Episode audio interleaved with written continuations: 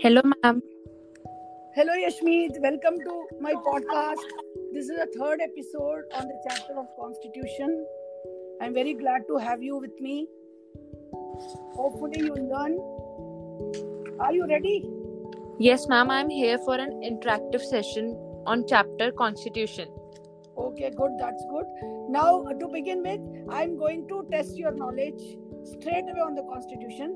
I'll make, rather, I'll say few words. You just guess what it could be egalitarian, democratic, secular, federal, open to community values, sensitive to the needs of minorities, disadvantaged groups and communities. What am I talking about?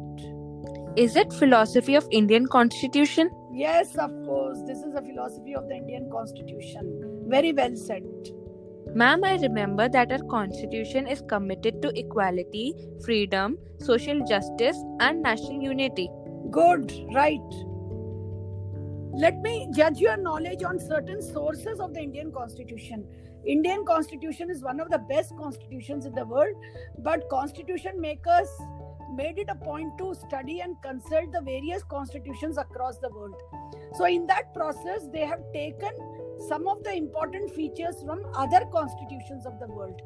That is called the sources of Indian Constitution.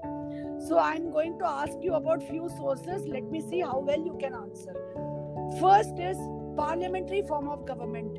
Tell me from which constitution it has been taken. It has been taken from British Constitution. Correct. Second source, directive principles of state policy. This has been taken from which constitution? Irish Constitution. Good. Third, the three important words liberty, equality, and fraternity. They have been taken from which constitution? French Constitution. Good, good. You know a lot about the sources, it seems. I remember that these words were the motto during French Revolution of 1789. That's true, that's true. Now the next source I'm talking about is the rule of law and lawmaking procedure. They have been taken from which constitution? British Constitution. Again, they are the sources of the British Constitution, right? Next, independence of judiciary. It's a source from which constitution? Constitution of America. Good. Last is federal structure. Is an inspiration from which constitution? Canadian Constitution. Good, good, good. Now let me judge your knowledge on fundamental rights. Like fundamental rights, the word itself it says fundamental. Why do you think fundamental rights are so important? They are justiciable. What do you mean by justiciable? If fundamental rights are violated or taken away, we can approach Supreme Court or High Court to get our rights back. Uh, that is the correct answer. Good. Ma'am, how are rights and ordinary rights are different? Right, that's a question that often crosses the minds of students. Ordinary rights are protected and enforced by the laws of parliament, whereas fundamental rights are protected and guaranteed by the constitution. That is why they are fundamental, they are justiciable, and they are so sacred and important for the development of personality of any person in our country. Now, I want to ask you about two fundamental rights like abolition of untouchability and abolition of titles they have been covered under which fundamental right?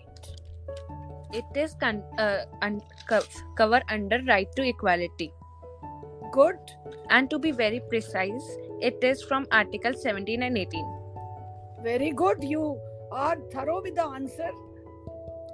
Next, I will talk about right to freedom. Right to freedom has a set of freedom under Article 19. But there is one right which has been introduced in this in the year 2005 in Article 19. What was that right? RTI, right to information. Good. Right to information has been made a fundamental right only in 2005. Good. Now we'll move to the next article. After 19 comes 20. Now this 20 talks about rights of accused person. Now, do you know who is an accused person, Yashmeet? A person who is charged with an offense. Good. Now I'll ask you a few questions regarding the rights of accused person. You just have to answer yes or no. right Okay. can an accused person be punished for the same offense more than once No. good can an accused person be compelled to be a witness against himself No. correct answer. Now a person is punished for doing something. What is that something? Ma'am, that something is when a person violate law. when a person only violates a law he can be punished. Good. He cannot just be punished like that. Unless and until a person has violated some law he cannot be punished. That's a good answer now article 21 do you know which is the shortest article in the constitution Yes, ma'am. Article 21 is the shortest. and what is article 21 Right to life and personal liberty. right right to life and personal liberty of a person but in this article one section a was added any idea what was inserted in this article Yes, ma'am. In to- 2002, free education and compulsory education for all children 6 to 14 years age was made as fundamental right. That's a pretty impressive answer, Yashmeet. In the year 2002, an 86th Amendment Act was made to the Constitution. This Constitution inserted RTE, as you say, free and compulsory education to all children till the age of 6 to 14 years. That's a very good knowledge that you have got about Constitution. And thank you. Have a good day. Thank you, ma'am.